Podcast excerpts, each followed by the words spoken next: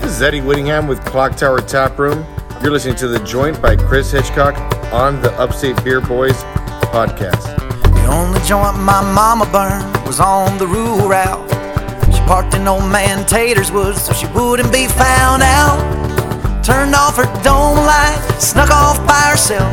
Crouched down beneath that window, fired it up, gave it hell. That hangout my daddy used to hang around. We watched it all go up in smoke until it all came down. Just like that, the taps and stools and tables got turned to the only joint my mama ever burned. I'll get sassy and bluegrassy, come on.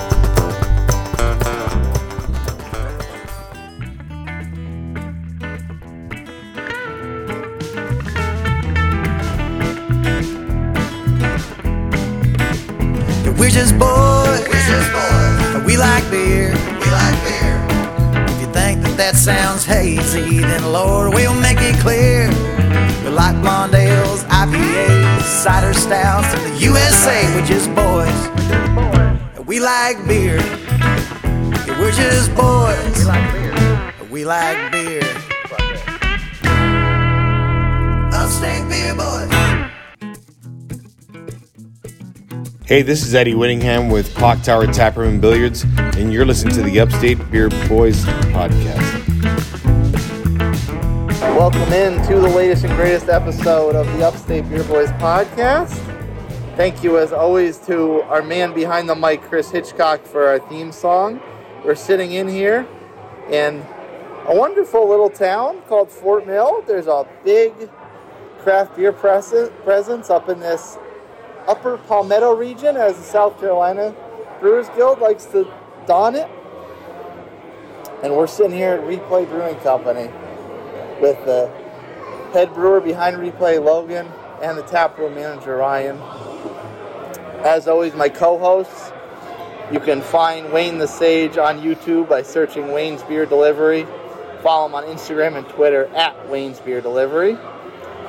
You can follow Stephen the Mayor at Southern Bling Beer Reviews on Instagram and TikTok.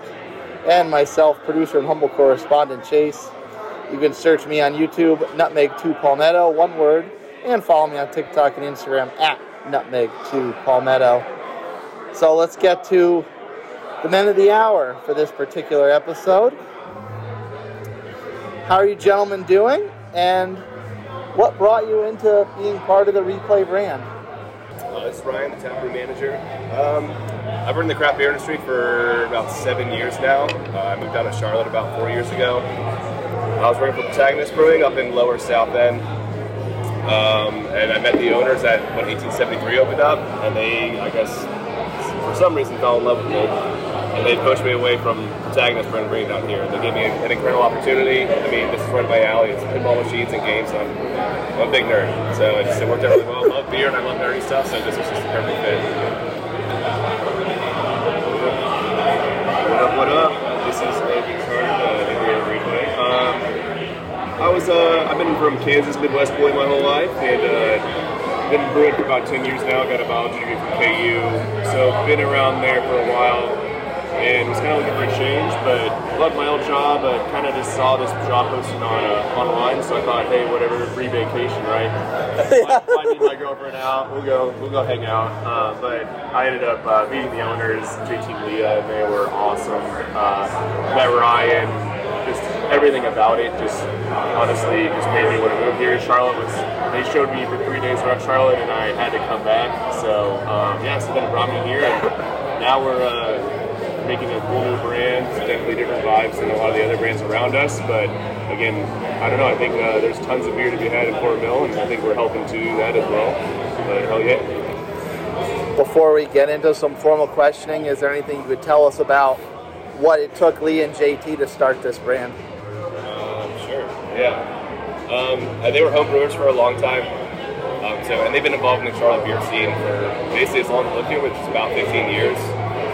Uh, JT is a huge pinball head, so I think the ideas kind of come into each other with them being in the craft beer and them being in the pinball stuff. And um, I know from a financial side, the silent owner kind of came to some money basically asked, "Hey, what do you guys want to do? If you want to do something?" They said, "We want to open a brewery, like a pinball arcade brewery," and uh, that's that's pretty much what happened. They, they started putting ideas together, and obviously, like anywhere, there's a lot of like legal process, forms, coding, and all that you have to go through. So it was probably like a two-year process before they were actually in the building, before we were actually in the building at all. Um, but then also through it all, like hiring myself and hiring Logan, bringing in the staff, and just kind of, everything kind of worked out. We've been crushing for over a year now. Great. Well, thanks for having us here today. I know Steven and Chase are excited to be here and doing the interview. They've been here before. this is my first time here and my first exposure to replay. So as you're talking about the pinball the first glance, uh, you see the, the arcade retro vibe here.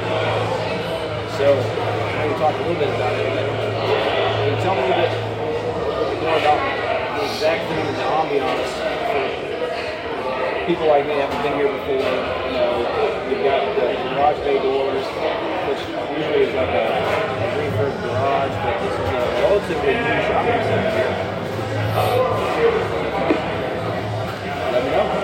I mean, you know more. You're the captain. Yeah, sure, absolutely. Um, I mean, we, people come in here all the time. They're like, this place just like, I love your vibe. This place is, looks looks so awesome. And I think a lot of people in that are into craft beer are people that are between the ages of 30 and 50 at this point, and those are people who grew up in the 80s and 90s, right? So this 80s, 90s nostalgia is like straight up exactly what the craft beer industry people want to go to.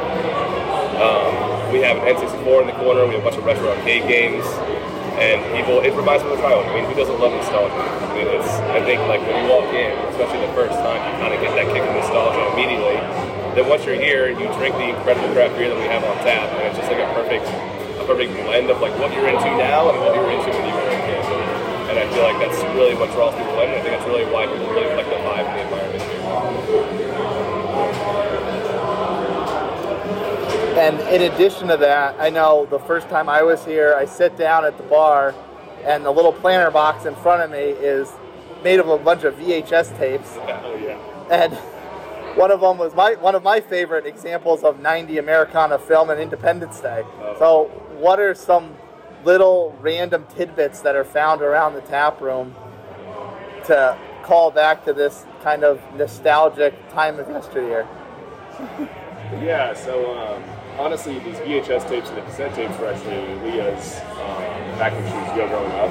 And uh, she had a bunch of family with some extra ones as well. And they're like, how do we upcycle these? How do, we do with these? So the planters are honestly one of the biggest hits. Um, we have some employees as well that plant some planters, um, take care of our plants around here. We have a ton of random toys that people bring in, put on top of the bar, above the bar. So if anyone listening wants to bring in a tiny little nostalgic 90s toy, uh, we'll display it for you for sure. Uh, uh, but yeah, no, it's just kind of a small little tip and stuff like that. We have a local artist painted our above our cooler a pretty much a Donkey Kong Yes. like level. I mean, a lot of that stuff. We always try to throw in just kickbacks to the '90s nostalgia because honestly, some of the best times you remember when you were growing up was those times. So if you can just remember that, it also associates with the beer when you drink it. So then know, a happy memory also includes a happy personification of the beer as well. So that's kind of important. I think. I'd say uh, we have our bar looks like Pac-Man, so it's like Pac-Man kind of going across and leading the ghosts. But underneath, in between those spots, there's like little glass panels or clear panels where you can see through. Uh, we have an old Duck Hunt light gun under there. My old Pokemon Edition Game Boy Color is under the bar now. that My siblings used to fight over. it. Me and my siblings used to fight over. It. Um, there's a lot of just like random, just random stuff like that. We, you know, it's a Game Boy Color that I haven't played in 15 years and just had sitting around. I was like, sure, I'll bring it in. It's awesome. I've had people offer to buy it from me, and I'm like, no, no, no. This is like a family heirloom. There's no way I'm getting rid of this thing at all. There's- You're never going to find another model like that. All right, so fellas have talked about the Omniots in the room and everything else about it. Awesome little setup. Every time I come in, I haven't been in here a, a whole lot, maybe a handful of times because of where we live, but I always see something different than I didn't pay attention to before. I paid attention to the bar but I didn't realize that it was Pac-Man chasing the ghost Yeah. until you just looked at it or told us about it. Yeah. So let's talk about um, y'all's guest as far as today you've got the Audi group. Yep. Do y'all hold special events here often? Do y'all do trivia nights? Do y'all do special events at all? Uh, yeah, like most other places, we do like the, the music bingo and the trivia. Uh, we have a run club comes on Tuesday nights. Uh, once a month we do a final night, and once a month we do a theme trivia. So this month I think was Disney, and last month was uh, yeah, Seinfeld. Nice. Um, outside of that, I mean, it's really just like we're pretty much open to anyone coming in. This Audi group reached out to us probably two or three months ago about coming in today, and we're like, sure, we'll open up early for you. I mean, why not? I mean, the owners, they're into beer and they're into retro stuff. They're also really into cars. So when I told them about this Audi thing, they were like, hell yeah. we're Well, that's more. That. That's more money. That's more exposure. Exactly. Yeah, more money, more exposure for us for sure. And like, who knows? Like, these are this is a huge group of people. I mean, I'm looking around now. There's probably at least 30 people in here right now. At, at a time we normally wouldn't be open, which is awesome.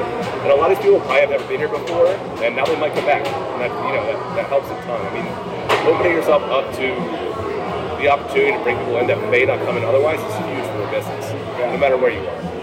Um, but I would say mostly most of our clientele is a lot of, like I said, the like 30s and 40s. That's a lot of what Fort Mill is, a lot of young families. Um, and I know we're doing a calligraphy class coming up, and really we kind of just put a lot of ideas together, and you know whatever we all kind of land on, we will try it out. And you try it out. If it doesn't work, you don't do it again. If it works great, you keep doing it. You know that's that's kind of how how those things work. Yeah. Does our resident car guy have a follow up for that? It's not a big secret that car guys like beer. You think? I'm a mechanic and he's a service rider. You know, uh, many, many events I've been to over the years with uh, the car clubs I've been involved with, uh, there was a few beer shared, absolutely. Sure. maybe not, maybe not on the craft beer side because that's over 10 years ago. But uh, yeah, I, it's like uh, peanut butter and jelly, cars and beer. Just don't drink and drive. That's all. Now we can sit here and talk about nerddom and cars and all the quirky stuff all day long for hours on end. But at the end of the day, we are a beer show, and you are a brewery. So let's transition to let's transition into that, and let's talk about the inspiration that goes into your beers, both from the styles you brew and the names of them. Because anyone that looks at the tap list will see a lot of these nostalgic nerd references in the names of the beers. So, what goes into making the beer, naming the beer, everything from inception to tap, as far as keeping it in line with this brand? Yeah. Um, so most of the time we start out, we'll brew a beer without the name in mind. Um, sometimes though we will actually come up with the name first, and uh, when we come up with the name first, then it kind of helps decide what the beer is going to be. Um, but again, uh, so we'll brew the beer. Um, usually, in our, our first year, we kind of figured out what styles would sell, and that was kind of a way. Fort Mill, Kingsley area is different from downtown Fort Mill in a way. It's just different crowd. So we are like, what sells here? So we found out lagers are huge, um, and sours as well, but lagers are king. So uh, luckily that's fun because those are the most crushable beers we can get. Uh, but so we'll kind of brew this beer. I'll have kind of an idea of what hops are in it, kind of what style it's going to be, and then we'll kind of sit there and brainstorm.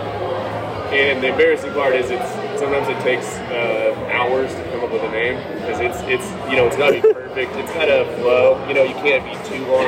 I know like Burial has like you know paragraph names, but um, you know you want it to be something maybe alliteration or something that someone can say easily without being embarrassed about saying it.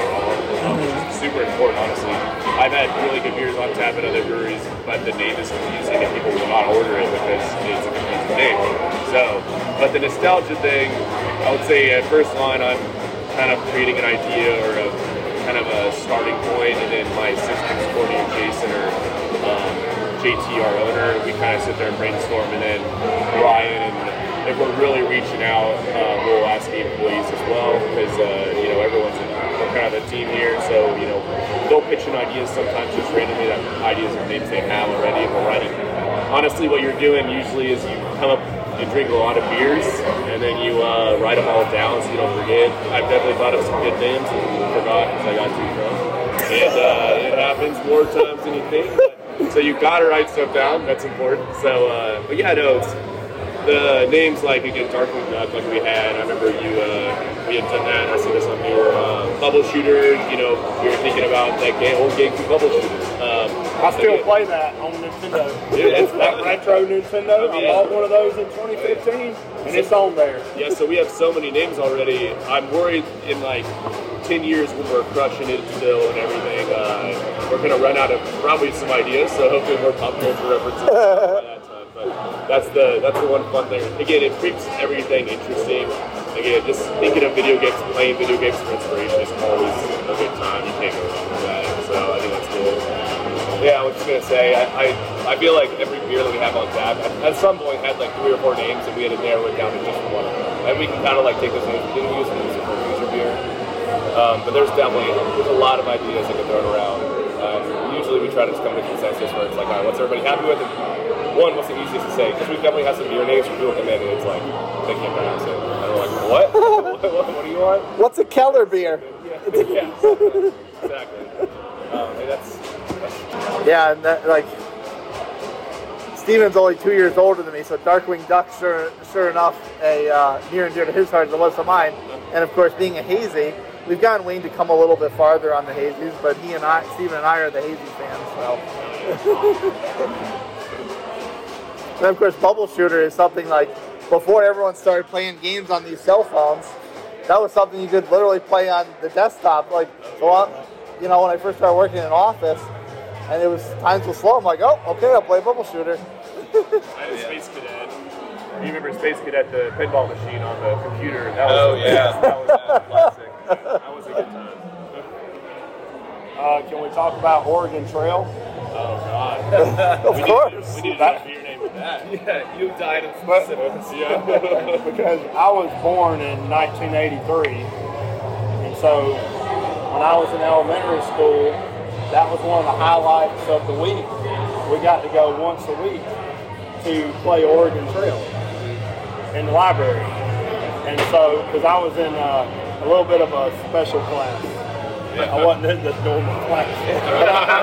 I, I'm normal a little bit now, but but anyway, so yeah, but there's breweries that that do all kinds of Oregon Trail glasses, and they'll do like you have died and Dysentery. yeah, Yeah. yeah, yeah. So um, Dysentery sounds like a great name for a barley wine. I think it does. yeah, so there you go. Uh, the Upstate Brew Boys could uh, Beer get name. your, your brain thinking. That's our collab right there. We're doing it. Hey, It's in the let's, let's do it. Okay. Let's do it. All right, so we talked beer, we talked omelets, we talked all this stuff, cars. I see all these restaurants that are around you. I've been able to try some of the restaurants. Is there any chance that y'all will eventually have a little pop-up kitchen, or is it just looking at food trucks, or just allowing the restaurants around you to have the food and uh, your customers can bring it in and enjoy a beer and not have to worry about the food wise? Because I do know talking to other uh, places that do food and beer, it's, it's a lot to handle. We do have a small kitchen. I mean, it's like a small oven in the back. We do chicken nuggets, uh, pretzels, mozzarella sticks. I didn't know It's that. kind of like kind of like bar snacks. We don't have a full kitchen, um, but uh, we do encourage people to bring in food from outside, which we're allowed to do. Um, we have a relationship with a restaurant across the street called Taco Melita, which is a taco place. Um, they will deliver the food straight to your table. If you know, order it here, they'll take it straight to you. We have table numbers on each table, so we'll literally walk into your table. Yeah. So it's like almost like table service. Still have to order. You still have to order from your phone or call them or whatever. They'll take it straight to you, which is awesome. Or you can bring it uh, from Panera or Napa or any, anywhere. You can bring it anything that you want here. Uh, that's all fine. Um, and we have done pop-up events. We did a burger pop-up event right two or three months ago. Super successful. Super successful. We sold so many burgers that day. Um, as far as food trucks goes, just because Kingsley, the street here is so tight, we can't do food trucks in Kingsley, and it, it's to compete with the other restaurants that are so. And take business away. Yeah, yeah, yeah. That's just basically one of those standard questions that I put in there, or that he puts in there for me because I'm a food guy, I'm a beer guy too.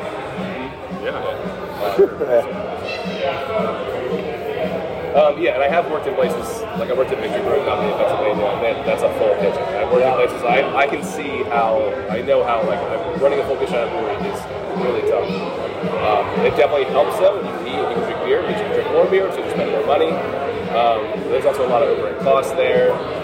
Um, and I think the way that we encourage people to bring food from the outside and get snacks here, that you can here without having a lot of those overhead costs and issues and dealing with the kitchen staff. There's a lot of staff turnover in back of house restaurants, so that's another issue. Um, I think I think the way we do it here is really is great, and we talk about bringing in different food options a lot and hospital events. Uh, but I think generally people are pretty happy with what Let's go off script for a quick second. Um, little idea just populated in my mind. We'll go around the table. I'll go first to give you guys a minute to think of your option. But let's think of some random retro thing from our childhood that these gentlemen could associate to a beer style and subsequently the name of that beer. Oh. And hopefully, what we pick is something, it, one, if not both of you, is familiar enough to come up with some a creative name to go with it as well. So I'm going to start off. When I was growing up, my favorite cartoon was Gargoyles. Oh, Yeah. So that's the first. Yep, that that's the first option. Give me a beer for Gargoyles and give me a name for the beer. Oh.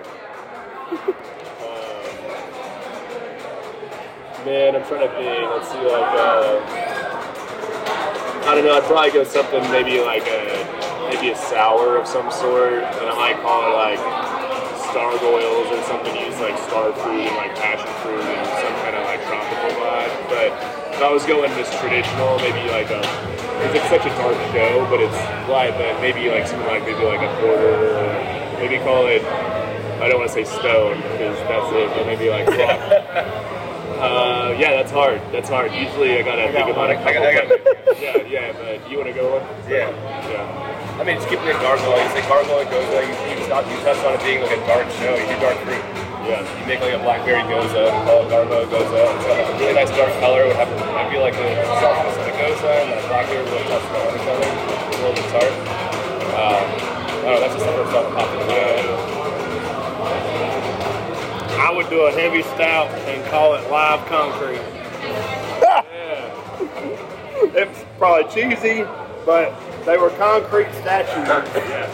And the nighttime came and they turned live, or they turned alive, and became uh, made up characters, but and a dark stout beer.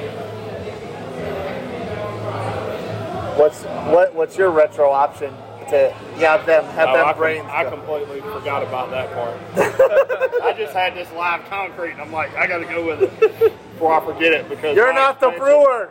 Yeah, but my expansion, my my expansion, my you know my level is right now. All right, so I would have to say. Um, I was going to say Darkwing Duck, but we've already talked about that. So I'm going to say He-Man. He-Man. He-Man. Masters of the Universe. He-Man beer. What do you think? He-Man Helles, dude. He-Man Helles? He-Man Helles. yeah, I'm trying to think. Of what was his tiger's name? Or, uh, Oh, Green Tiger. yeah. save or something? And then who was the bad guy again? It was, uh, what's his name? Uh, Skeletor. Skeletor. Yeah, you gotta go Skeletor, I feel like. Skeletor is hilarious in those memes he's with too, so he's double retro. But, uh, yeah. Oh, man. Battle Cat. Battle Cat. Battle Cat. Battle Cat. So, I remember Skeletor. Skeletor. by. Yeah. Man. Um, That could be collaboration number two. Dude, a Skeletor. Battle What do you Cat. think? What was it? Oh man, I don't, I don't know. That's tough. So I try to think of like some alliteration, but like we go like sour saison. I think uh, saison bone dry. Yeah, bone dry. bone dry Yeah, saison. Skeletor Skeletor. saison or Skeletor Sazator or something like that. You know. That would be fun. But yeah, bone. It's got to be bone dry for sure. That would be funny, Especially yeah. because he, yeah, just and you got to use the meme as the picture where he tells, you know, where he tells you something and runs away. That's, that's I Yeah, people don't order it like skeleton. Yeah, it's gotta. You Yeah, gotta we can't say give it. We can't give it to them. Yeah, skeleton creature. More you know.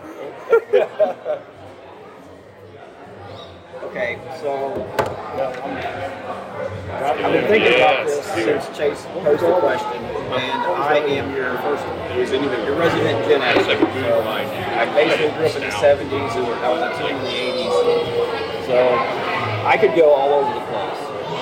But from, from my childhood, one thing that stood out, like we already talked about cars. Cars were a big part of my uh, childhood because my dad was a mechanic. His buddies raced cars.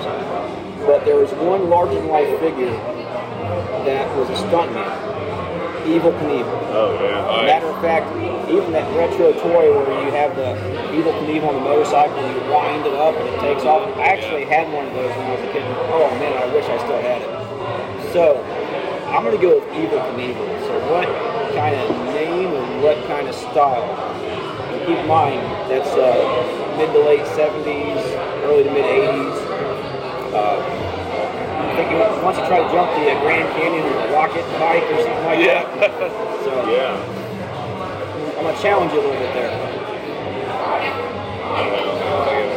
Yeah, I got a, I got one. Um, just because he'd always jump through fire and stuff, right? Um, distances, but I, I don't know. You could go with some sort of like I think Knievel Kolsch or something like that, but it's like a smoke Smoke Kolsch. Kolsch, yeah, yeah, that's Um, I think that could be fun. Uh, maybe a touch of. I'm trying to think of what else. You know, he was always wearing red, white, and blue. Uh, you know, and you could you could do a you know two different variants of it. One maybe a smoked with some kind of fruit, blue, and then red as well, and then put them together in a whole pack or something. But I don't know. Uh, Knievel Kolsch pretty. But That, that was that's where my mind went to. It's actually Evil Kolsch. Yeah. I like that. yeah, alliteration is always an easy one. to Yeah, you like it's easy to say. But I think smoke too, just because that guy was always jumping through everything on fire. Yeah. Oh, absolutely. So there's beer number three. You guys have any, what style would you have for that? Is anyone I don't know. That one different? sounds pretty good. Uh, the, the only thing I would think of would be just trying to think of another beer with a K name. Yeah. So the, o- the only other one that pops in my head is Keller beer. Yeah, and you could also go like a Coit, which is like a you know traditional like uh, Dutch you know kind of style beer over there, and it's not as made anymore. But yeah, I'm trying to think. Uh, Keller beer would be fun though. I think uh, Keller Knievel Kolsch. Yeah, yeah, that's it. I like that one. Well, since since Robbie just passed away this year, it could be a memory beer. His Yeah, son, Robbie. actually, yeah. yeah, I forgot about that. Yeah. All right, folks. I mean, we we posed the challenge to them, and they came up with a Helles and a Kolsch, so we know Wayne's happy. Yeah, actually, what I was thinking of for the Knievel beer was like a like a lager because it's American beer, but uh, Kolsch is like my top three favorite styles. So you sold me on that, especially a smoked one. All right, folks. Well, fellas, I think it's time to take a break. Go grab another beer, get ready, and uh, don't go away. Don't turn that radio off. Keep listening as we come back and talk to the fellas and replay and see what else they have to, bring up. This is Eddie Whittingham with Clock Tower Tap Room, and you're listening to Chris Hitchcock rocking it on, on the Upstate Beer Boys podcast. Well, it's been two months since I drank a little too much. Said the wrong thing, so she packed up her stuff. Moved down to Mississippi, told her she never loved me. Said I wasn't nothing but a long haired hillbilly. I'm sitting here, drowning in a cold beer, and I won't tell her you saw me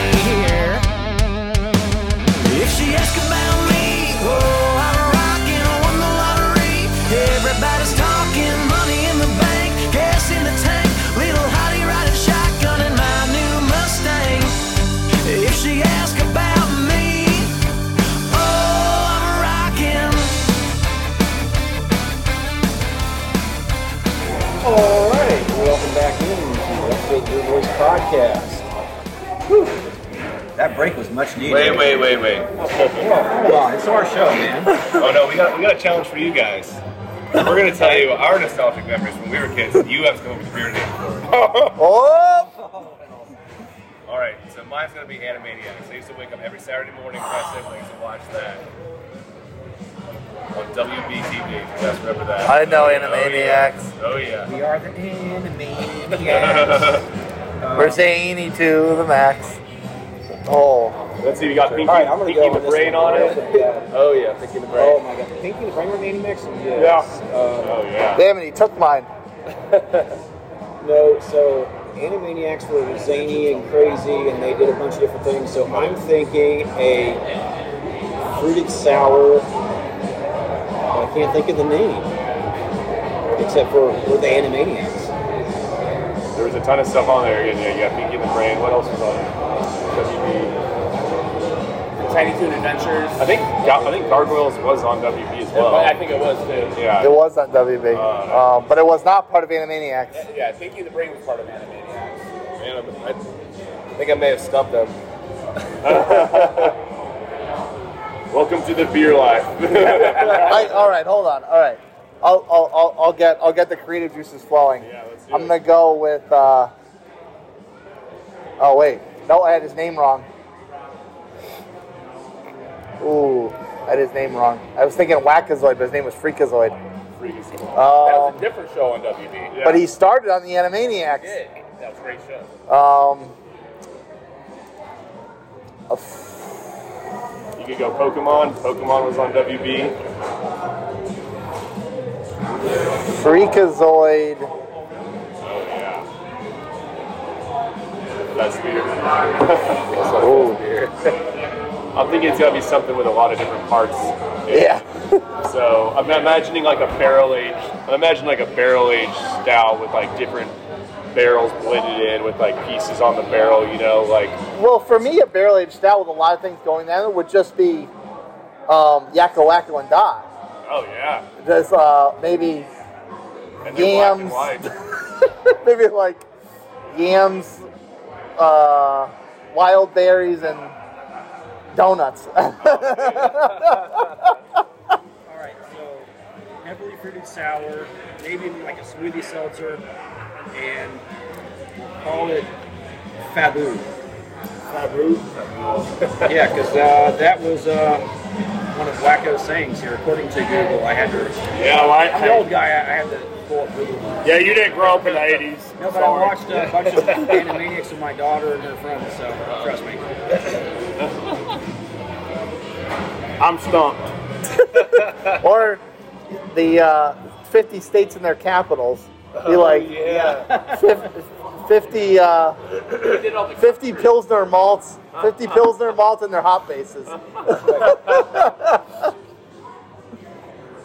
What did you do again? What was your thought? What, Freakazoid? Okay, so Steven, here I'm going to help you out a little bit. Pinky in the Brain reference, beer style name. Pinky in the Brain. Beer style name. I would say it had to be uh, world dominate, world domination. Yeah. because that was a, a thing. That's what they wanted to do. Well, one wanted to do it, and the other one was just along for the ride.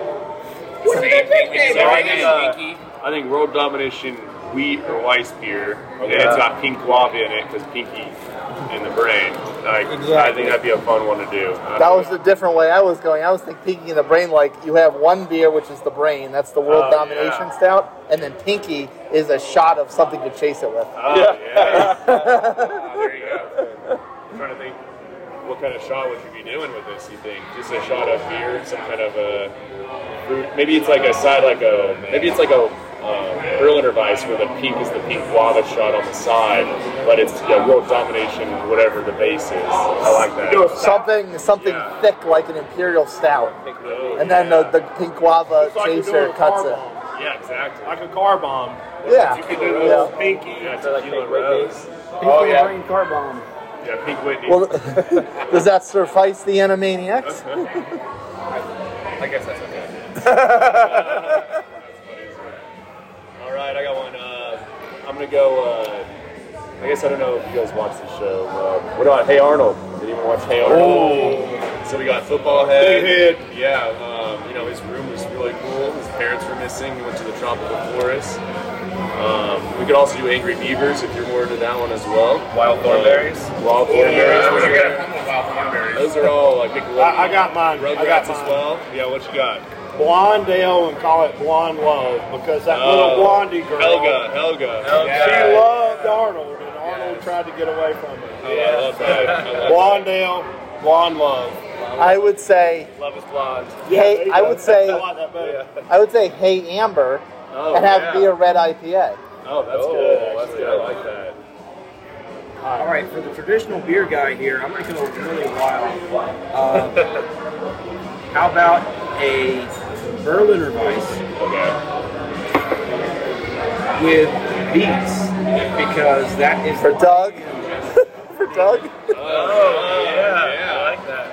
I like that. That's a good one right there. and you could call it "We Got the Beats." We got the beats. We I've had a got- beet sour before. They're excellent. They're very good. I like the beets I and like then that. it's like a sour. Sour. It's Sour. like Sour. a- That is a good one. And I'll give you one extra for in honor of Stoop Kid. We'll call it Stout Kid. Oh, Stout stout kid. kid. Stout kid's a regular stout. Right, so I'm gonna go. I'm gonna go video game route for this one versus, um, especially growing up, like massive, massive. So yeah, ma- big video game person, and especially growing up, nothing was better than Tony Hawk's Pro Skater. Ooh. So hit me with that one. Tony. Tony Hawk. Well, we already. He, he took all kind of risks. We actually do have a collaboration beer coming out in the next couple weeks called Tony Bock. It's a Tony Hell's Bock. Bock. So that's the kicker. You can't use that one.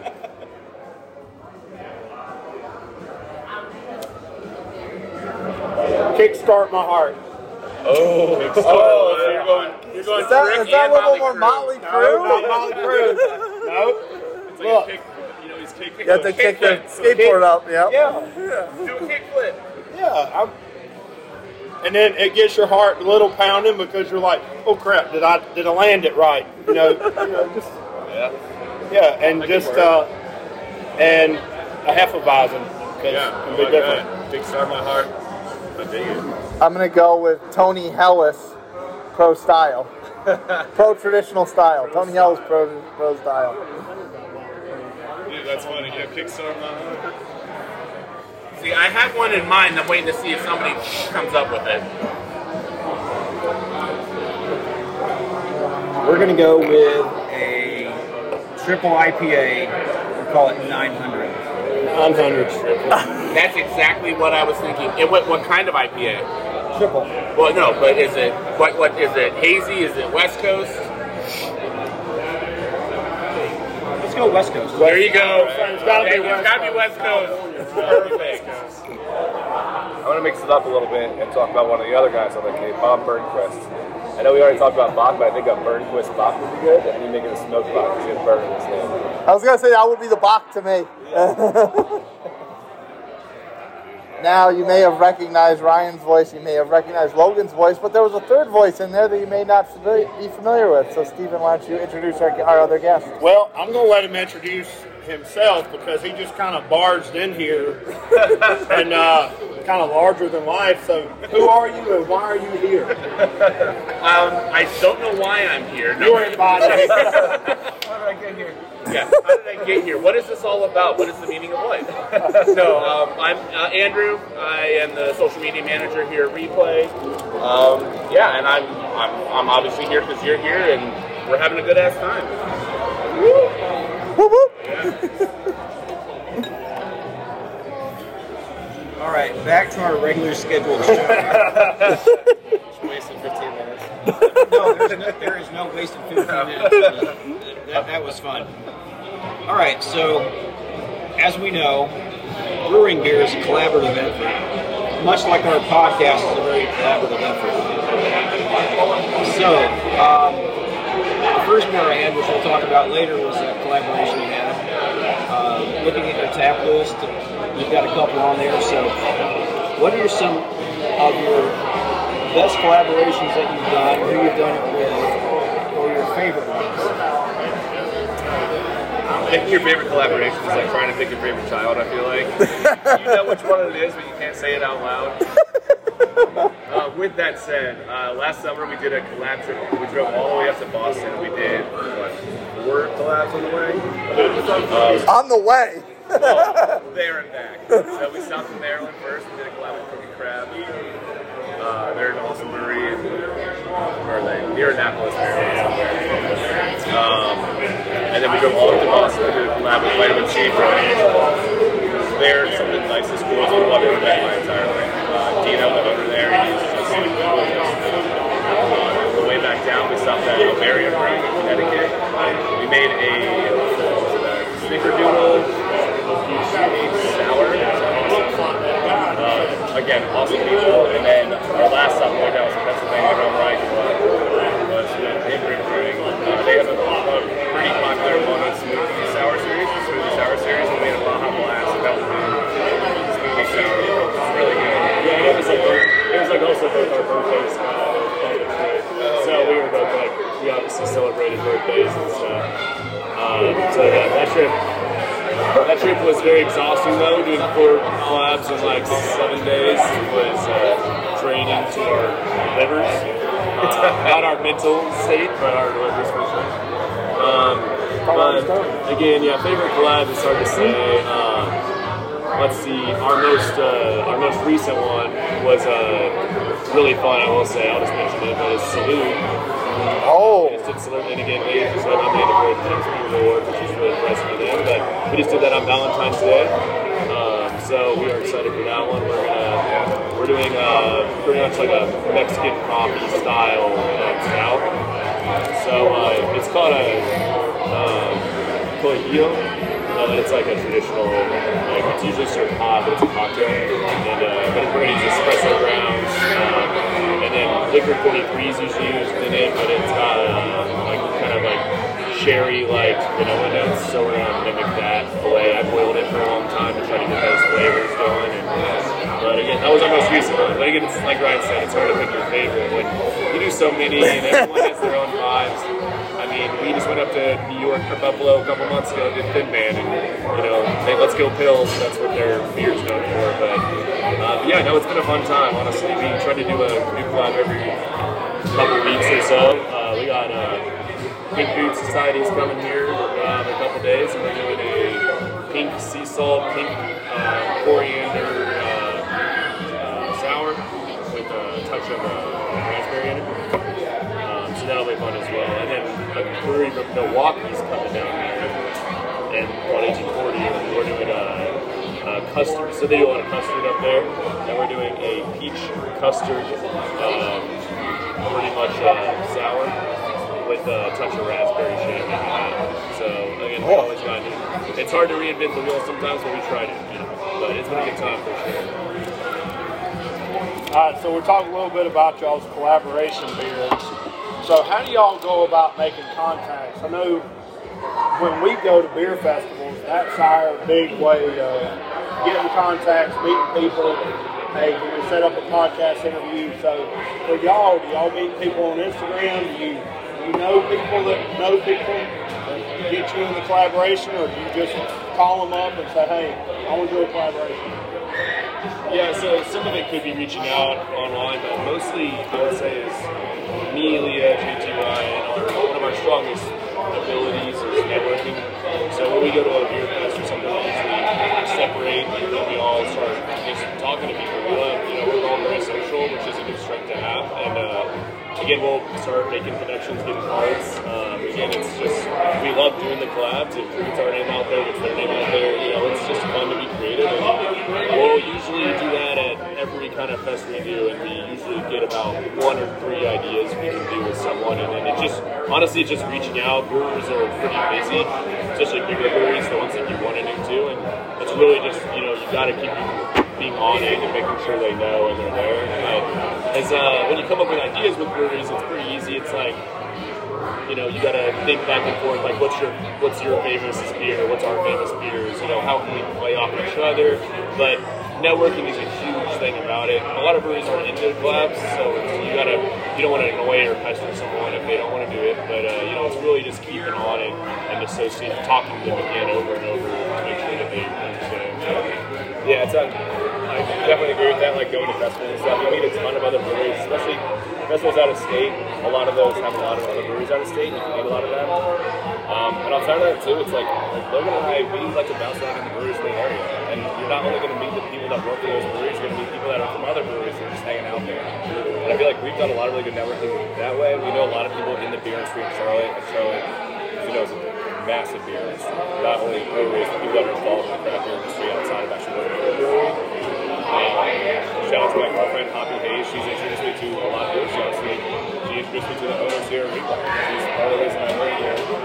Um, she she knew Dino from Vitamin Sea. She kind of helped get hooked up there. It's honestly, it's like you know, it's the whole. It's not what you know, to you know. And, and we know people that know people, and we know people, and that really helps a lot. We get connected. And I would say like sometimes I wouldn't say you have to pester people, but sometimes you kind of got to give them like a little elbow nudge, be like, hey, hey, doing that collab. You gotta, you gotta say them about three, four, or five times, and they're like, all right, let's, let's get something on the calendar and let's get this done. Um, so I think being persistent, being friendly, just being able to network well is really important in like getting to know these people. And it's like we do a collab. What it really is, it's not like this is business. We're making a. It's like we're friends and we're just chilling and hanging out and drinking beer while making a beer. There's no, it's not, it's never serious. It's always, that's how beer should be. It's about hanging out and having a good time with everybody else. And it's the same way between brewers and in the beer industry. It's just, fun, drinking beer, having a good time, taking milk to just in our break. That's like, that's like our podcast. Three guys that love beer, and we just go around just having fun with it. Yeah. And that's, I think that's really important. I think it's uh, something to keep in mind. Says beer is not supposed to be serious. It's supposed to be.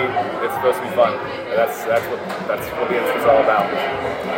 And I'm sure as Hoppy's could tell, has probably told you, there's a long rabbit hole to fall down as far as how deep this craft beer community goes from an online presence too. Like, Yeah, there's just so many people that have spread out over one thing, this tasty swill we're drinking. Yeah.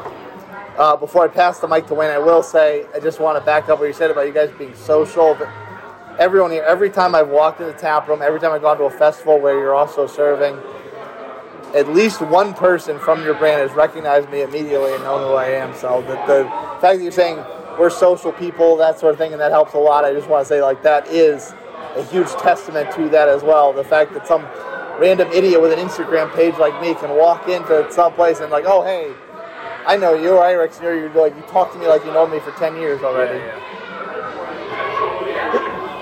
Trying to help when you're a pale ginger That's true. I stick out like a sore thumb. You know, beer is definitely fun. Uh, unlike my uh, podcast partners here, I'm still relatively, I guess, newish into this scene. Yeah, it's only been a couple years. Yeah, but I mean, I've been I've been drinking beer for longer than y'all been alive, it seems. That's true. Yeah. Anyways, so one of the things I look for when I come to a brewery is I look for look at the tap list, and I see, um, you know, what they have to offer. And when I see a tap list that's balanced that has a little bit of everything, that to me is inviting because I can start off with what I know I like and branch out to other things. okay. Um, you do you can attract all different types of customers, all different backgrounds. You can bring in like your your uh, craft beer aficionados. Uh, Car Club here, car guys. You know, Audi car guys I'm not familiar with as much. I'm more in line with your domestic classic car guys, but uh, you know, they have a, uh, list of what they like to drink as well. So I like to see that you know I like the fact you guys have a pretty balanced list as far as like uh, your hoppy beers, your traditional beers, your fruity beers. So um, would you say is your best selling style of beers, considering that you're in here in the Upper Palmetto or South Charlotte area? And uh, what is your favorite styles to brew? Which may or may not be the same thing as far as what sells. So I won't talk too much about this as Logan is the brewer, so a couple minutes for us. Yeah, but I would say as far as like selling beer goes, um, in this area, I know. hazy IPAs. I'm just thinking ahead. And lighter beers is very popular. I think that lighter beers are kind of having a comeback, to be honest. I feel like it's just of beer industry in general. That's just kind of people swing that the 9% IPAs anymore as much as they want just like, hey, I want a 4.5% lager that I can just crush and punch on and not get super drunk. Um, but they both said really well. I mean, those are the two that are like IPAs and lighter beers. And then you have to make everything else because you gotta got to try to please everybody. Um, that's, those are definitely two, the two favorites. Yeah, and uh, definitely lagers sell really well here, which is fun for me because I was trained in a lager house to begin. So um, lagers are probably my favorite thing to make because that's what brewers usually drink. So when you show off and you give a brewer your lager, that's what you want to do because you want them to respect it and enjoy it. Versus, you know, they don't. You know, a lot of brewers don't care as much about your 13% pastry style.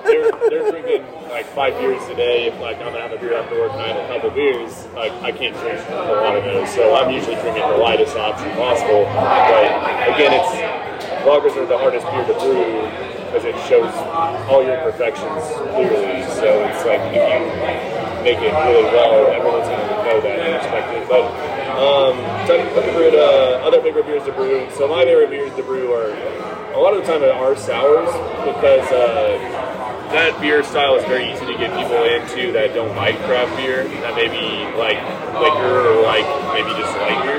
And it's like a challenge for me to get someone to when they're at a beer fest and they're you know they're with their wife or their husband and they don't like craft beer and they you just get them to try a taster of it and they actually are like, damn, I love this. This is good.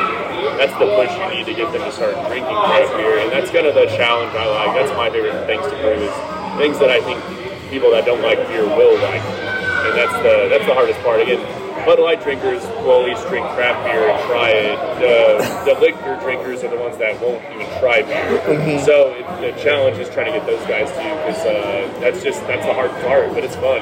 That's it's uh, I'm pretty competitive, so when I can get someone to smile after a taster of something they would never drink ever, it's kind of an enjoyment thing, I think for sure. All right, so we'll throw on the Uno plus four card because you guys did have the Uno reverse card on us earlier, which I forgot to mention. Um, so you talked about your favorite beers to sell the brew. Little uh, behind the scenes, what's your favorite beers to carry? Just in. Um.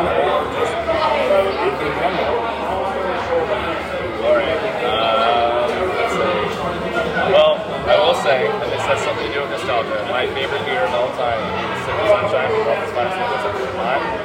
It's the first beer I ever had a draft, on draft in Vermont. Uh, like 10 years ago now. Uh, it was incredible. And it continues to be an incredible beer. And what I always say is it's not the best beer I've ever had, but it will always be my beer. It is definitely up there with some of the best beers I've ever had. Um, when it comes to style, what I normally drink, I love a good beer. If there's a dark lager on anywhere that I go, that is 100% what I'm. It's just, it's crushable. It's got a lot of flavor. It's roasty. It's got chocolate dust, a little bit of coffee. Um, and then generally outside of that, I, I typically stick to lagers. I mean, it's I, I, I was on the haze craze. IPAs are great, to be honest, but if I'm out, I'm probably having a few. So I'm probably just gonna put down a couple good lagers. So if I'm at home, I might crack open a good hazy IPA. If I'm at Treehouse Brewing Company in Massachusetts, obviously I'm gonna some Treehouse and crush that. Um, but I feel like I've become such a, like a beer guy at this point that it's just I'm like you know it's it's cliche, but lagers. It's, it's like yeah, no, uh, I agree with Ryan a little bit. Uh, that's one of the reasons when I met him and we were like we fell in love per se. But uh, it was we both love Schwarz beers a lot. That's like well, whenever we see a Schwarz beer, we always look at each other, and geek out a little bit because you don't see them as often anymore. But they're are coming back. West Coast IPAs. I like that hop out. I like a little bit of ABV. Um, that's I'm glad West Coast IPAs are coming back as well because I do love like Sierra Nevada Pale Ale to just a traditional West Coast are delicious. Uh, again, hazies are great, but they're pretty heavy and sweet most of the time. So for me, I can only have one, and it's hard to drink them all day versus like a dry West Coast or a Pale Ale. Uh, but lagers are definitely a brewer's favorite beer most of the time, as you do drink a couple, especially at a festival or something. If I have to drink, if I am drinking and I'm having beers all day, I'm gonna drink something lighter for sure. Um, but Desert Island beer, probably Sierra Nevada Pale Ale, I would say. Uh, just because it's easy, it has a little bite, but I could drink it for a long time. Um, but yeah, what, what's your Desert Island beer? Oh, gotta to me it's gotta be something that like if I go out to a dive bar and it's gotta be something that I can rely on that's always there. That I don't have like because I don't want to like I don't want to drink a beer that I don't like and like yeah okay this is fine because beer to me if I'm gonna put it in my body I want to enjoy it. So like if there's a if there's a staple beer that's out at a lot of just run of the mill establishments, not, you know nothing that nothing crafty, nothing artisan, just a run of the mill. Someone's put up a bar and threw in some taps. The one I kind of if I don't see anything else I want, the one I kind of gravitate towards is Mango Cart Mango Cart by Golden Road. Yeah. We're talking like uh, the last beers, No, no. Desert Island beers. This is your desert island and you're stranded on an Yeah. island. You only have this beer to drink. Cold lager. Uh, I mean, to be honest with you, PBR, Miller High Life, Yuengling. I'm making Chase's skin crawls nicely to me. Actually. Actually, I just picked up a, a six pack of High Life this weekend because I knew I was coming out here. I didn't want to have anything heavy for two days beforehand. So, plus, uh, you know, there was a wrestling event last night. There's a big race so. So, you know, I'm not going to drink a bunch of triple IPAs and imperial stouts and try to stay up and watch that because it'll put me to sleep. So, yeah, definitely, definitely something like that. Oh, I've already touched on it, but Sip of Sunshine. It might be a little uh, big, it's 8%. It's got some body to it for Desert Island, but hey, if you try it, Desert Island. Yeah, but I, I just can't turn it away. It's my favorite. Um, before we get on to our next kind of staple question of the show, being that to get replay beer, you more or less have to come here to the tap room. You don't see the brand a lot in distro. So, typ- you know, typically when you ask someone what's the most stressful beer to brew, it's something that people see readily available in the stores that they know it's going to taste like. They don't want if they if they pick up a six pack and they drink one and it tastes different, they're like, "Whoa, what is this?" They know what it tastes like. So being that that's not necessarily a an attribute to replay beer, what's the most stressful beer to brew out of replay? Um, well, getting, like you said, uh, I will agree, uh, consistency is key, and uh, getting our, so pretty much we just unveiled like a couple flagship beers, and we're going to keep trying to keep those on. Those are slightly stressful to brew, I will say, just because our tanks are, you know, they're always full, and we need to have seasonal. We have 17 taps, so we need to keep those full with fun, fun shit. But uh, also, we got to make sure those are full. So it's kind of managing those, and we only have so much space here, so that's what makes it a little harder for me. Um, just brewing a beer alone, uh, hazy IPAs are probably my you know, most annoying beer to brew in a way. uh, just because there's so much oats and wheat in them, and uh, they can clog up the mash, and then you know you have a 12 hour day. Um, the dry hopping adds on, you know, five days plus to the schedule of it being released. So every time we dry hop it, if we do two, three dry hops, you know, that's like that beer's not gonna be ready for a month. And uh, you know, it's kind of like sometimes you're trying to rush it, but you don't want to rush it because you're gonna do flavors. So you're like, okay, we just gotta wait. But um, the hazies definitely are slightly annoying. Like just making classic West Coast are a lot easier because they're you know, you know what to expect. They're clean. Hazies can also pull out of suspension over time. So, you know, there's nothing more worse than having a hazy on tap that's clear. You know what I mean? So uh, that's, you know, but ours are always pretty, I've always, I have a way that I do it that keeps it consistently hazy, but it is a stressful thing for someone to brew a hazy and just be like, shit, it's clearing up now. What do we do? We got to change the name now or something. Yeah. Uh, yeah, that's definitely my least favorite thing to brew. What's uh, Ryan? What do you think the, the thing on taps that you see usually that you're, it's the hardest to push, I guess. styles. Yeah, um, that's tough to say because it's every area is different. I've worked in a lot of places, different areas. Um, it's like the niche styles that don't that don't sit really long. Like right now, we have uh, a beer on. I'm not to name it. It's actually an incredible beer. I have I have it on tap at home. I love drinking it. Um, it's a fruited pale ale, and it, it kind of falls in this like in between like hoppy beer drinkers don't want something that's fruity, and fruity beer drinkers don't want something that's hoppy. I think I think kind of falls in this middle ground.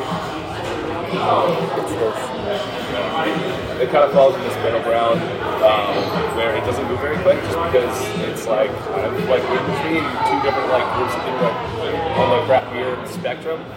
Um, again, it's a really well-made beer. It's an excellent beer, but it's, it's. Like we can push it as much as we want. We can, we can sell uh, 20 ounce pours for five dollars a pop, and people still want to get it. And I, I don't know why. Again, I think it's I, I genuinely think it's an excellent beer. Uh, it just, just doesn't do. I think the thing that's kind of in between years are probably the toughest to get. I would say um, the Hazy's are going to sell and West Coast at this point, if they're coming back, are going to sell themselves. Um, and I would say styles that people don't recognize are to push.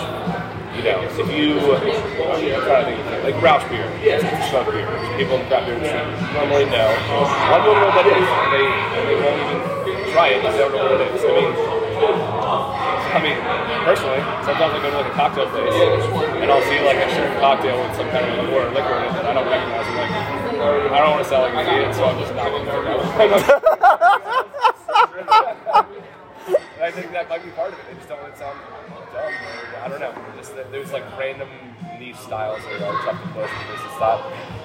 People like what they like and they know what they know and they want to get what they, what they know. So I'd, I'd say that. Yeah, fair enough. on the Upstate Beer Boys podcast, we're always big on supporting local, and of course, as the theme of the show goes, drinking local.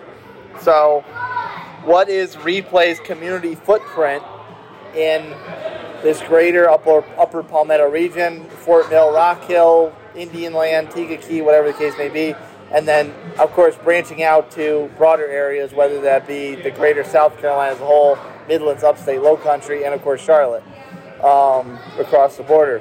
So, what is Replay's community footprint as far as giving back to the people that come into your establishment who support you? Uh, one thing we did uh, six months ago, um, one of our bartenders' daughters has Down syndrome, and we did a whole month where every every slushy that we sold was a dollar for um, it was awesome. They came in at the end of the month. We had a whole event for them, and it was like I don't know. It's like it's heartwarming. Yeah. It's like like I'm, I'm getting children not talking about it because it literally is like you know, it's not just like it makes you feel good about yourself, it makes you feel good in general. Cool. Uh, this month we started to pay it forward well. So anyone can buy a beer for someone else. So this month, because it was Valentine's Day, it's all shape of hearts. And next month will be Shamrocks, and the month after that will be Eggs for Easter, and then so on and so forth. Every month has its own. Uh, and one of the is to it rolled up in Eagles fan, I might have to buy myself a beer later for that one. That's pretty um, that, and that's kind of cool. Free beer, I can be an Eagles fan today. Uh, my first charity to get back to is just humoring Ryan as an Eagles fan because I'm a Chiefs fan and really just trying to not rub it in his face for that victory at the Super Bowl. Uh, but uh, no, the other charities, again, Anne Springs Greenway is right down the road and we love doing events there. Um, we donate cakes. Um, again, just for anything gives back to them. Again, that is a awesome area if you ever get a chance to go there. Um, it hiking, bring your dogs. There's a dog park. It's awesome. Um, other than that, though, you know, we kind of have our hands in a lot of things. Pink Boots is a huge organization that we're involved in, which is uh, pretty much giving scholarships to women and even minorities to come into the brewing industry because heavily male dominated, white male dominated. So you know, it's you know, it's like some of those people don't know that they have the actual ability to do that. So it's like you know, women. We have like a whole women staff, huge staff women owned. So it's kind of a, a huge thing to us. So we're doing that this week collaboration with them. Um, we've done a couple charitable organizations have handle takeovers and stuff as well. Um, but yeah, no, it's uh, it's definitely a big part of our uh, organization. I would say. Uh, No. no. But yeah. Okay. Um, now, of course, craft beer sen- tends to be a regional thing. How does that community. Now that's a lot of community things outside of beer, beer adjacent items, which are awesome. What's the identity here in this region as well, too? Because there's a lot of craft up here in Fort Mill and Rock Hill, and I live down by Columbia, and there's breweries down there that are big names that people can pick up in any grocery store, but quantity wise, there's not as much. And quantity wise, I think there's more names up here. So, what's the what's the beer culture like in this particular area of the state? Obviously, not trying not to account too much for the effect felt from Charlotte since you're so close. Um, I will say one thing. Uh, this area is pretty hard because, uh, again, if you open a brewery up and make bad beer, it's very noticeable because I think the strength of the breweries are very high. We all have our own kind of niche in a way, but again, if you open up a bad brewery and bad beer, get people to know and not go there. Nowadays, there's so much real big craft beer around that if you don't like it, you're not going to come back. It really only takes one time in visiting business to know if you like it or not. So that's really hard part nowadays. But again, the hard part is making great beer. But again, when you're surrounded by great beer, you got to excel to that level as well. You got to make sure that you make a quality product. Uh, people nowadays don't want to spend their money on things they don't like. So again, you just got to make sure you have something. Um, I will say, and Brian can say this too. We have a lot of people that travel from other areas to our brewery, and even people that when we go to Columbia and do a beer fest or whatever, you know, they're like, "Oh my God, like I need to get up there." Um, and then we do have people travel up from here, from Columbia and other parts of the area that they're like, "We heard word of mouth that we needed to come here." And again, being from a Charlotte suburb, it's harder, you know, to get those people to distance to us versus just staying in Charlotte because it's apparently like an hour away, but it's not. It's like 20 minutes. Yeah. But, uh, yeah. So, uh, but it's funny. It's we have like a, I'd say like 10% of our sales to maybe 50% are people that just are literally out of staters or something that come in and have heard of our brewery and wanted to make the drive here versus other breweries in Charlotte, which is really impressive, honestly. And like, I think that calls to like our vibe and our, you know, pinball machines and games and just things we do. Yeah, I mean, I'm going to touch on one thing that Logan said for sure. A lot of people don't realize, and I can include myself in this because I live in Charlotte, and I lived in Charlotte since I moved here four years ago. That Fort Mill is not that far away. I spend more time. It took me longer to get to NoDa from where I live than it would take me to get to Fort Mill. Which is like I never thought about that. I honestly, as a guy in the situation, I never really came down here until I went to. And now I realize that like, there's a great beer, great beer scene down here, and it's not far away. We are directly off 77. That's that's part of the reason why we get so many people traveling. Because people are coming up 77, they're probably like, where do you want to stop for lunch? Oh, there's a brewery a minute off the highway. So I'll get up the highway and stop by here. It's just it's awesome. I, I mean, I, I love that. Um, but then outside of like having great beer, like Logan touched on, I would say like service is important. I mean, we are a brewery, but we are still in the service industry, at least in our tap. Um, one of the best ways I've ever heard it described to me, and I, this is what I tell everybody now, is brewery or a restaurant or a distillery or anything that's customer facing, right? It's almost like going on a mini vacation because people like us, and I'm assuming probably all of us, we probably go out a lot, so we don't, we don't see it that way because we're used to doing it. A lot of people go out once a week, maybe once every two weeks, and like they're trying to have an experience And if you ever went on vacation, you spent a week somewhere, and you had a terrible time, would you ever go back there? No. Yeah, probably not. Yeah. when they come in here or anywhere else, you have to think like this is like a nice like two to three hour vacation they're ready to get. If they have a terrible time, they're not gonna Yeah, it's like a blind date. yeah, yeah, it's like a blind date. And like if that first impression is so important because they can have a great first impression, the second they come in, the second time they come in, it might not be as exciting or good as it was the first time, but they're always gonna remember that time. I know I do. yeah, I all, we all do. um, but yeah, that mini vacation thing was one of the coolest ways I've ever heard going to a restaurant or a bar described. That's really what it is. They're coming an experience, and we want to give them the best experience through great service, great beer. I think that the environment speaks for itself. The pinball machines and arcade machines and all that. Um, and it brings people back in. And I, I worked at other breweries and barely any regulars. Great breweries, great beer and all that, but I feel like the service may have been lacking or or the environment wasn't that great. We have so many regulars here. We have so many people that come back here all the time because they love the environment, they love the service, and they love the beer. And those are all so important. And it probably started with the first day they came here. They had great service, great beer. They played some pinball, and they had a great time. And that's probably what they're coming back all the time.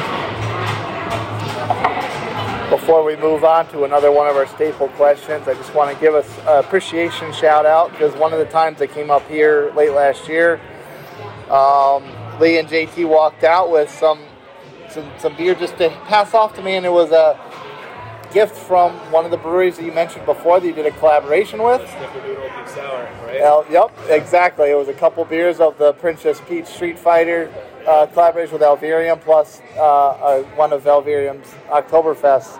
So I just want to give a shout out. That brings in, of course, the uh, the, the the nerddom references and all the beers with Princess Peach and Street Fighter. That ropes in the uh, community aspect, the networking aspect. I come in here, I'm just a random internet person. Like, here, have a couple beers. Yeah. So I just want to say thank you for that before we course, yeah. move on to our next topic. Yeah. You'll be after that. Yeah, again, uh, it's really important to be, you know, anyone just. I try to make conversation with anyone at the bar as soon as I mean, our whole staff does, but you know, if you have anything that you love and you love craft beer, we can. We're gonna start hanging out and we're gonna talk to you passionately because we we'll show you the brew house if you want. You know, just anytime you see one of us around here, we will take you in. It's not a big deal to us. Um, it's fun just to interact. I mean, a lot of breweries don't have that interaction from the back of house to front of house, but I think it's important to front face and again, if someone wants to see the tanks, let's show them the tanks. You know, we can make your day, and that's important for me too because you might come back and not have to say hi to me again or anywhere you're out, tell your friends. Again, that's just an important thing for us. Yeah, kind of touching on that, I think maybe what I teach my staff is really important to me is you need to humanize yourself and you need to humanize people. Because at the end of the day, you're a person and they're people, and they're here to have a good time.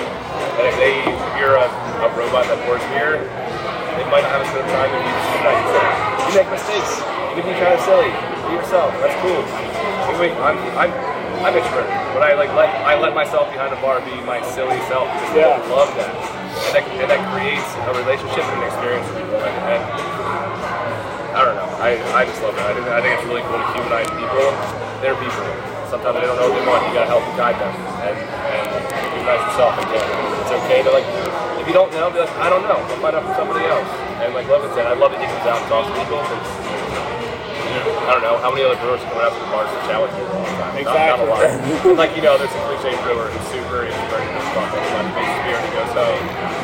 And that's the way a lot of breweries are. That's a lot way a lot of breweries are that where we live. They're they're introverts, and that's cool. You know, they don't get a lot of exposure. They don't want a lot of exposure. They want to make great beer, and they want to be left alone. And I think that goes back to kind of like our networking thing. We network really well because we, we humanize ourselves. We communicate really well. Again, we're not just like, we're not just some robots making and pouring beer. We're people that are.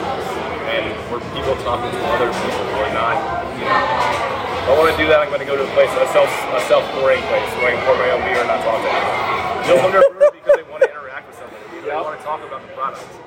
And that's, that's really important.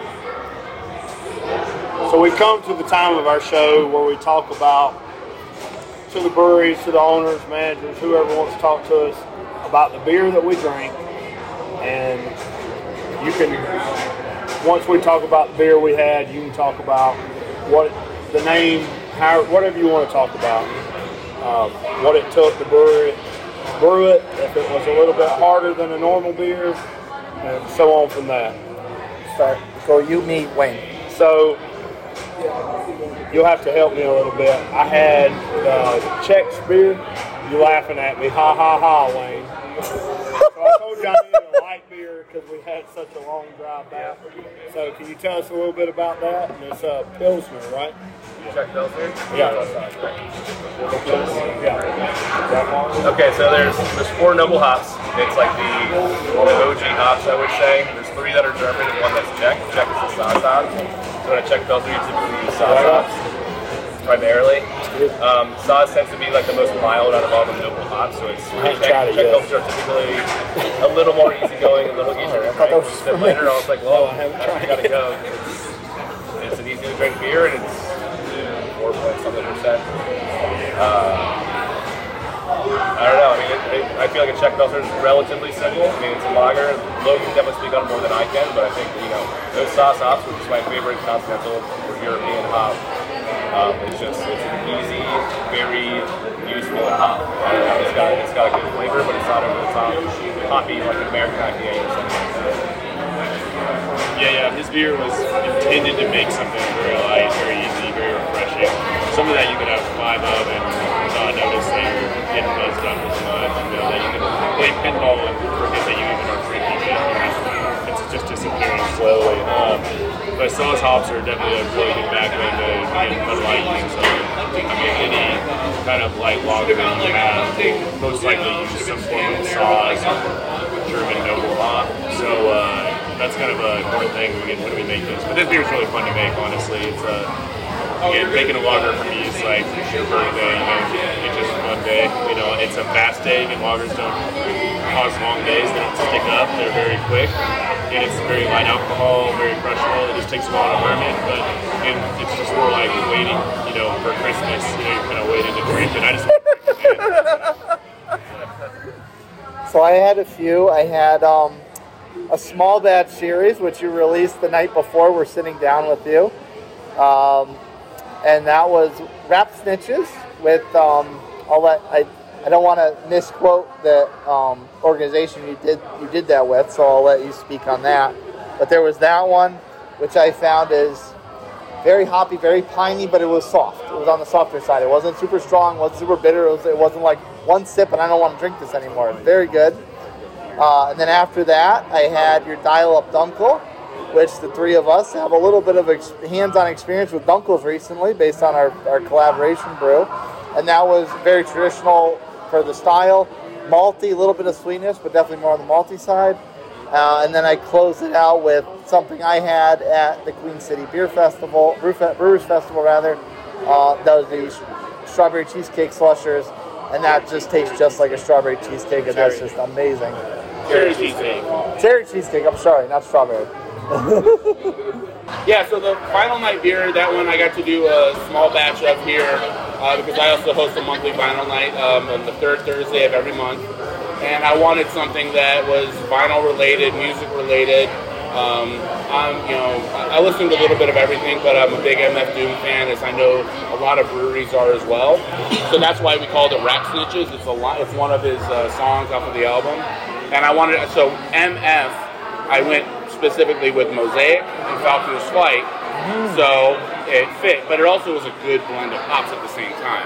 Worked out really well. 'cause that Falconer's Flight is a old, like it's a cla- I don't say old, but it's a classic like blend of a lot of classic hops, Cascade, Centennial, Chinook. Um, it's a Seven C's blend is what they call it. So it's a blend of Vinyl Place comes in here and does it vinyl. Oh yeah. Um, so yeah, we blended it all together and put that together for a double IPA that turned out fantastic. Um, also because um, myself and then Ramble On Records, which is right here in Rock Hill, they come in and bring like four or five big crates of uh, records themselves. They'll sell them. They'll do buy sell trades. They're also big hopheads as well. So I figured a double IPA would be a really good fit at the same time because I like it, I know they like it, and then I thought the, the music reference would be a perfect fit. Yeah.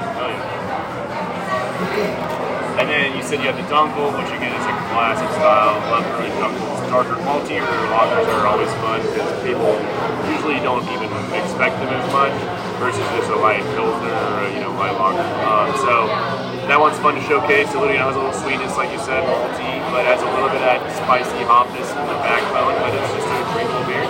And then the cherry cheesesteak again is popping. That beer sells really well for us. And at Beer Fest, it's always the, you know, the prize pig we can have out there. Yeah, the bell of the ball. So again, this week at Sugar Creek, they're doing a top three at QCBF competition where people's choice, and we are they're going to announce it.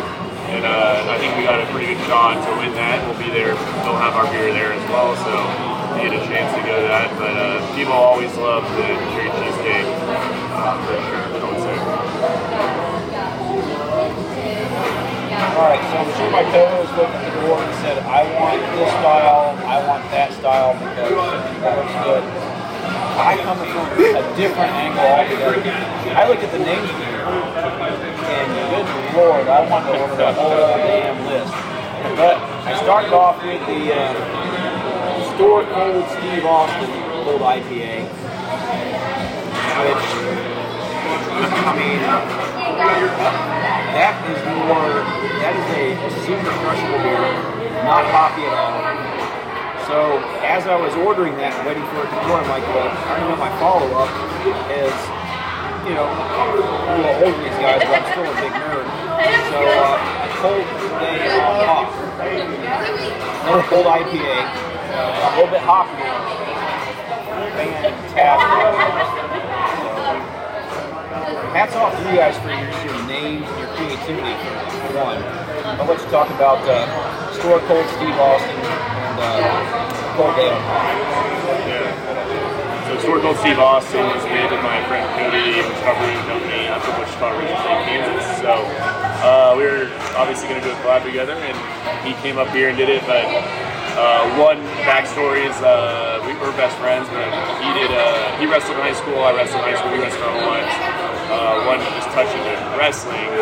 This is like real wrestling, not necessarily WWF wrestling, but obviously not in high school, doing that. But uh, but then we went to Bierstadt when we were at GABF last year, coming up with thoughts, and uh, they had wrestling there, like beer, they had a wrestling ring in the brewery, and they were just, you know, throwing people down on the ground and classic don't chair action.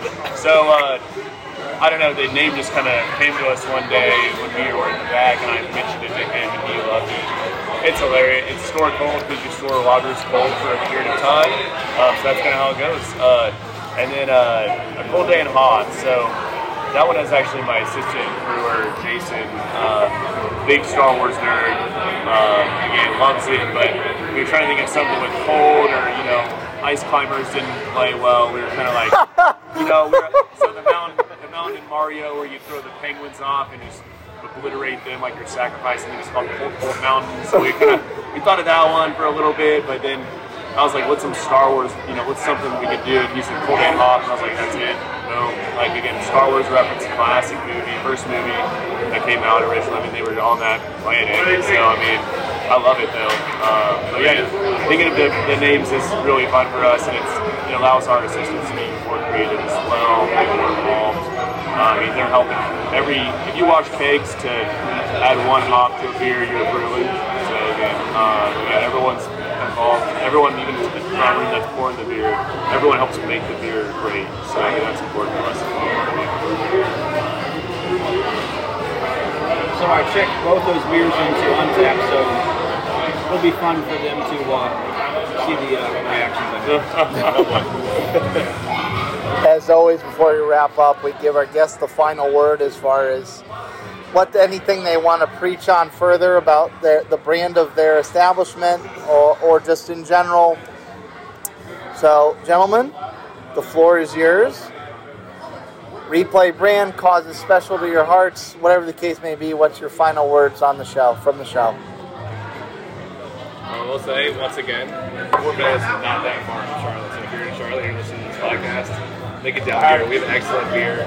Cool people, I think. Um, our staff's really great. Down here, I'll, I'll let you get a free football machine. Let's play with you.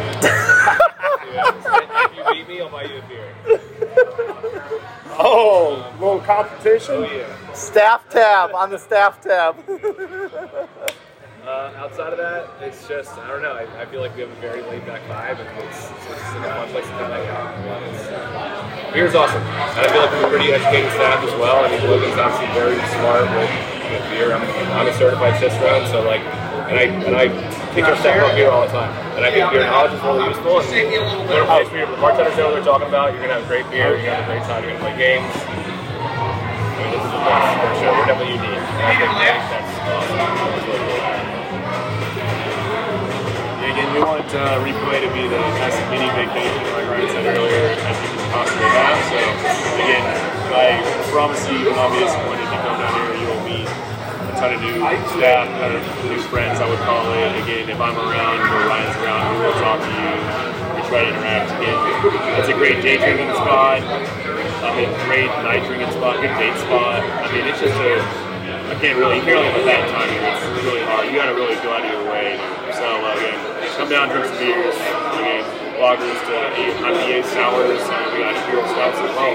So again, uh, everything's for you. Just come down, grab the controller, play a. I can't let you leave without stoking the flames on something you brought up before. What were those two weeks like between a very iconic uh, moment of Americana, as known as the Super Bowl? Uh, there was definitely some friendly banter for sure. I think both of us are pretty even keeled fans. I know us Eagles fans have a pretty harsh reputation. I don't know if I put myself in that category. I definitely have my moments. Um, but honestly, both of us, I mean, I don't think there's any animosity between the Chiefs and the Eagles. I think a lot of us like we just both want a really good game. We were watching, we watching a great game, and honestly, what we got was a great game. It's a three-point game where both teams scored at least 35 points. You can't have to that in the. Um, I'm happy for Chiefs. I'm Andy Reid. I like Patrick Mahomes. I'm disappointed, of course. Um, a little angry, but you know that's that comes with losing the Super Bowl. But we've got a bright future. I'm very excited. Uh, those two weeks for fun though. This week, you know, there's a lot of a lot of banter and a lot of chatter, getting ready for the big game, and it was it definitely paid off. Yeah, it was definitely uh, obviously the outcome for us was great, uh, but two weeks was fun. You know, we kind of played around, but we're very. I'm a pretty relaxed man. I mean, I'm, I'm very intensely like I know everything, and I love watching the Chiefs, but I'm not that guy that's going to be a huge asshole, uh, and neither is Ryan. So that's a surprise for my Philly fan. Uh, he's like the most relaxed Philly fan I've ever seen. So. So we watched the game together at Ryan's house actually with some Philly people as well, Philly fans, and uh, again, you know, that we were getting pumped up, and obviously at times, and uh, but you know, there was never like you suck, you know, if you bro. Like again, the Kelces both are brothers, and they play on each team. Andy Reid coached for the Eagles and the Chiefs. Uh, so did uh, our other coach, um, name, Dick Vermeil, coached for the Eagles and the Chiefs. We have a lot of connections, so uh, you know, it was we just again we went in even if we lost I was just like man I want a good game. I don't want that seven to three bullshit you know? I want some high scoring action and they man they gave it to us. Yeah. It came to the wire at the end. Again you can't ask for a better Super Bowl than that. So again even though it went more our way um, again it's uh, it could have gone either way. That was a very close game. So again, the Chiefs just came out on top but you play that game 10 out of you know, ten times it could be five and five each. You know, if you never know. So, again, yeah, again, it was a fun game to watch. One more shout out to Hoppy Hayes. I appreciate Ryan's ability to shotgun a beer. Shotgun a beer after the podcast. I'm down. I didn't bring my Kraken, but I'm down. All right. I do want to say thank you to you guys for coming out. Experience. It's great to talk about beer with you guys, talk about the industry and you know what we're about. Uh, you guys are welcome to come here anytime. I'll you here on a basis. Awesome. Definitely take you up on that offer. Thank you very much to Ryan and Logan of Replay Brewing Company for their hospitality and sitting down with us, talking up something that brings us all together, and that, of course, is beer. We want to give a big thank you, as always, to our sponsors, Promotion Graphics and Upstate Realty, for their collaboration on our on-site banner, which was here today, as is always there on our on-site interviews. Big shout out to John Sharkey of the Greenville Craft Beer Festival from Fluor Field every year in November from Greenville. We always love to come out there and meet the folks that serve up all the special beer for the region. And of course, we can't be complete without thanking the man, the myth, the legend, Eddie Winningham of the Clock Tower Tap Room and Billiards in Simpsonville, the home away from home, official home of the Upstate Beer Boys podcast. Logan, Ryan, Andrew, of course, Lee and JT, all the folks here at Replay Brewing Company. Thank you for having us. And Wayne, I hear a familiar tone. We're just boys. And we like beer. Lord, let's make it clear. We're just boys. We're just boys. We like beer. We like beer. If you think that that sounds hazy, then Lord, we'll make it clear. We like blonde ales, IPAs, cider stouts, and the USA. We're just boys. We like beer. We're just boys. We like beer. We like beer. upstate beer boys. This is Eddie Whittingham with Clock Tower Taproom and Billiards, and you've been listening to the Upstate Beer Boys podcast.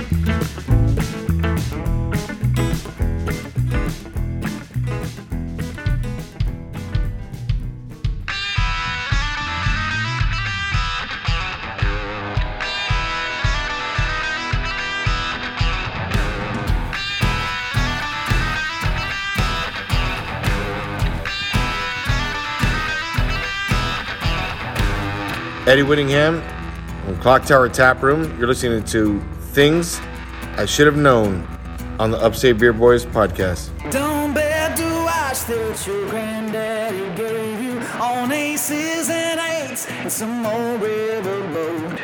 Always watch out for a red-headed woman or government man when he's thirsty for rose. Whoa, things that I should have